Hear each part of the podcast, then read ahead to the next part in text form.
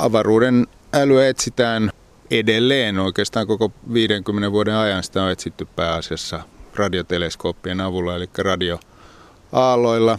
Viime vuosina on yhä enemmän tullut myös mukaan tämmöinen optinen seti, eli näkyvällä alueella pyritään havaitsemaan tämmöisiä mahdollisia lasertekniikkaan perustuvia lyhyitä signaaleja, mutta, mutta se radio, radioalue on edelleen vallitseva. Keskeinen syy siihen on, on se, että radiosäteily kuitenkin kulkee avaruudessa aika, aika paljon tehokkaammin kuin valo. Nopeus on tietysti sama, mutta esimerkiksi tähtien välinen aine, aine blokkaa kyllä valon huomattavasti tehokkaammin kuin radiosäteily.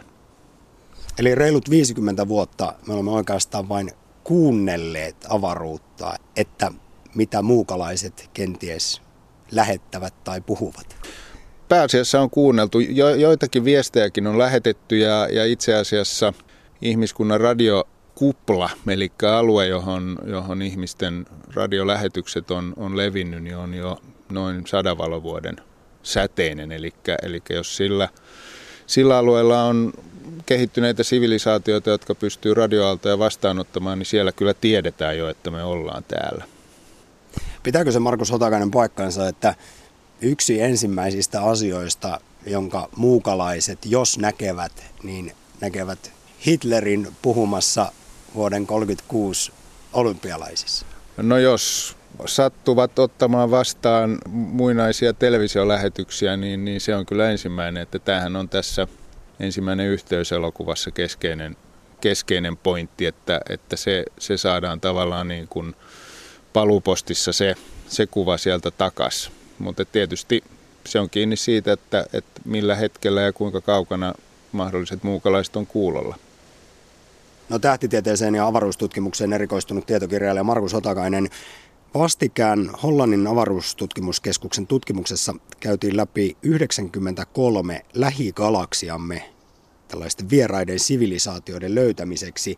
Sitä ennen yhdysvaltalaisen Penn State-yliopiston tutkimuksessa luodattiin huikea määrä, jopa 100 000 galaksia samassa tarkoituksessa. Mitään ei kuitenkaan löytynyt ja otsikot kuuluivat näistä tutkimuksista, että tämä on pettymys vieraan älyn etsimisessä. Kuinka suuri pettymys tämä nyt oikein on? Tämän perusteella saa sellaisen kuvan, että olisi voitu olettaa jotain löytyvän. No mä en ainakaan yöuniani menettänyt ton, ton pettymyksen takia. Siinä mielessä se on, että, että näillä kummallakin kartotuksella pyrittiin löytämään tämmöisen Kardashevin asteikon kolmannen tyypin sivilisaatioita. Tämä asteikko on kehitetty 60-luvulla ja siinä ykkösluokan sivilisaatiot on, on valjastanut koko planeettansa, luonnonvarat ja, ja energialähteet. Kakkostyypin sivilisaatiot on, on myös saanut tähtensä koko energian käyttöön. Käytännössä se tarkoittaa sitä, että, että sivilisaatio on rakentanut valtavan pallon kuoren, joka sulkee tähden sisäänsä ja sen sisä, sisäpinnalla sitten saadaan kaikki energia talteen. Ja kolmas se on, on aika iso fuusioreaktori sellainen. Se on, joo, se on hyvinkin iso ja, ja tota, e-, ennen pitkää tietysti niin kuin hiipuu, mutta, mutta miljardeja vuosia kuitenkin hmm. toiminnassa. Kolmas tyypissä sitten sivilisaatio on, on saanut hallintansa koko, kokonaisen galaksin energiavarat. Ja, ja nämä on tietysti semmoisia semmoisia asioita, joita niin kuin meidän ihmiskuntana on vielä mahdoton edes kuvitella, koska me ei olla tässä asteikossa edes ykkösluokassa vielä. Että sitä on, on myöhemmin laajennettu luokalla nolla ja me ollaan tämmöisiä kosmisia nollakerholaisia siinä suhteessa. On sanottu, että me olisimme 0,7 tällä Kardashevin asteikolla. Su, suunnilleen sitä luokkaa jo, että, että tota, mutta tietysti nähtäväksi jää, että, että tota, ehditäänkö me valjastaa kaikki, kaikki tota, maapallon luonnonvarat ja energialähteet ennen kuin me pilataan se kokonaan. Pettymys tämä tulos on siinä mielessä, että, että näyttää siltä, että ainakaan lähigalakseilla, ja tässä nyt läheinen tarkoittaa kymmeniä ja satoja miljoonia valovuosia etäisyyksiä, niin ei ole niin kehittyneitä sivilisaatioita, että ne pystyisi kokonaisen galaksin energiavarat valjastamaan. Tietysti se on huikea ajatus, että semmoiseen ylipäätään joku tekninen vaikka kuinkakin kehittynyt sivilisaatio pystyisi, mutta toisaalta maailmankaikkeuden ikä on 13,8 miljardia vuotta ja siis siinä ajassa ainakin teoriassa ehtisi kehittyä hyvinkin edistyksellisiä sivilisaatioita, joilla on, on semmoista teknologiaa, mitä me ei voida edes kuvitella. Ja nyt näyttää siltä, että, että tämmöisiä sivilisaatioita ei ainakaan kovin lähellä ole. Niin, aika on suhteellista, jos mietitään, että me olemme matkanneet kuuhun, kun vielä muutama tuhat vuotta sitten söimme rupia polvista luolissa ja metsästimme ja keräilimme vain. Kyllä, ja silti ollaan vasta siinä 0,7 Kardassevin asteikolla. Tässä tietysti aika tulee myös sillä tavalla esiin, että jos ajatellaan galaksia, joka on esimerkiksi 50 miljoonan valovuoden etäisyydellä, niin jos sieltä nyt nähdään merkkejä, että siellä on tämmöinen hyvin pitkälle kehittynyt sivilisaatio, niin se on ollut 50 miljoonaa vuotta sitten pitkälle kehittynyt. Ja siitä ei tietenkään ole mitään mahdollisuuksia tietää, että onko se edelleen olemassa, onko se jo muinoin sammunut vai onko se kehittynyt vielä pidemmälle. Jollekin sellaiselle tasolle, jota me emme pysty käsittämään. Se on vähän sama kuin muurahaiset yrittäisivät ymmärtää hiukkasfysiikkaa. Joo, että et saattaa tietysti olla esimerkiksi Linnunradan käsikirja liftareille kertoo yleisulottuvaisista sinivärisistä energiaolennoista ja se on tietysti mahdollista, että, että kun riittävän pitkälle tekniikka kehittyy, niin, niin materiaalinen maailma voidaan jättää taakse. No näillä edellä mainituilla galaksikartoituksilla, niillä tosiaan yritettiin havaita tätä tyypin kolme sivilisaatiota, joka pystyisi käyttämään hyväkseen koko galaksin energiaa, mutta on arvioitu, että esimerkiksi tämän hollantilaisen tutkimusryhmän käyttämää tekniikkaa voitaisiin käyttää jossain vaiheessa hyväksi myös tyypin kaksi sivilisaatioiden löytymisessä, jotka siis kykenevät hyödyntämään esimerkiksi oman tähtensä tuottamaa energiaa. Millä lailla Markus Otakainen vieraan älyn löytämisen menetelmät meillä paranevat ja kehittyvät. Kuinka paljon tarkemmaksi tämä homma muuttuu? Onko se kiinni vain teleskoopeista ja niiden laadusta? Kuinka tarkasti voidaan vieraita sivilisaatioita heidän merkkejään havaita?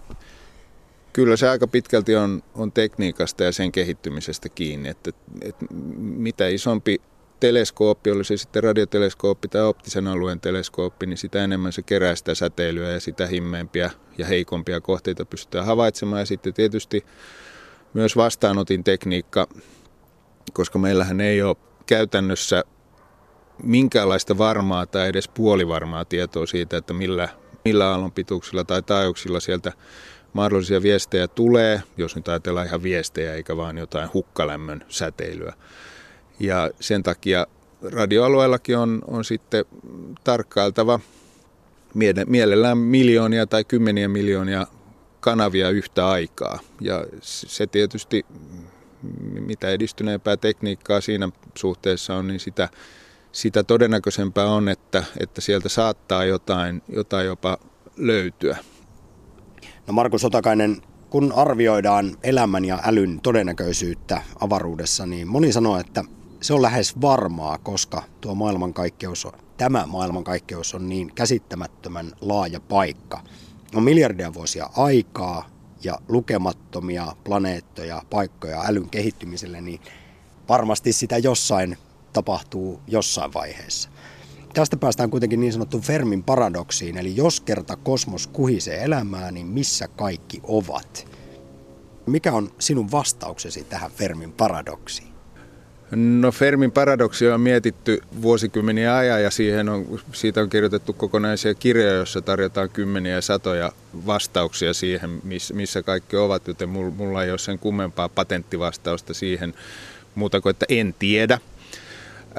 Kaiken todennäköisyyden mukaan jossain muuallakin täytyy olla elämää ja jopa älyllistä elämää, mutta se, se on tosiaan ongelma, että jos oletetaan, että, että elämää on syntynyt muuallakin ja se on myös yleistä ja myös älyn kehittyminen on su- suhteellisen yleistä, niin kun tosiaan kymmeniä vuosia on kuulosteltu maailmankaikkeutta ja mitään ei ole kuulunut tai ei ainakaan mitään varmuudella muilta sivilisaatioilta tulevia viestejä, niin, niin se herättää kysymyksen, että miksi mitään ei ole kuultu. Ja Voisiko ongelma olla siinä, mitä me olemme tajunneet kuunnella? Se on yksi ongelma, koska se sivilisaatio, joka semmoisen mahdollisesti on lähettänyt, niin saattaa olla kaikin, kaikin tavoin täysin toisenlainen kuin meidän, meidän ihmiskunta. Ja sieltä saattaa tulla semmoista, semmoista radiosignaalia, jota me ei edes tunnisteta. Et samalla tavalla kuin jopa ihmiskunta pystyy ja on pystynyt tuottamaan erilaisia kirjoitusjärjestelmiä, mitä me ei esimerkiksi tällä hetkellä pystytä tulkitsemaan. Toki useimmat niistä tunnistetaan kirjoitukseksi, mutta siihenkin vaikuttaa tietysti se, että ne on kuitenkin ihmisten kehittämiä. Jos laajennetaan ajatusta maailmankaikkeuteen, niin sieltä saattaa tulla semmoista radiolähetystä, jota me ei radiolähetykseksi edes tunnisteta.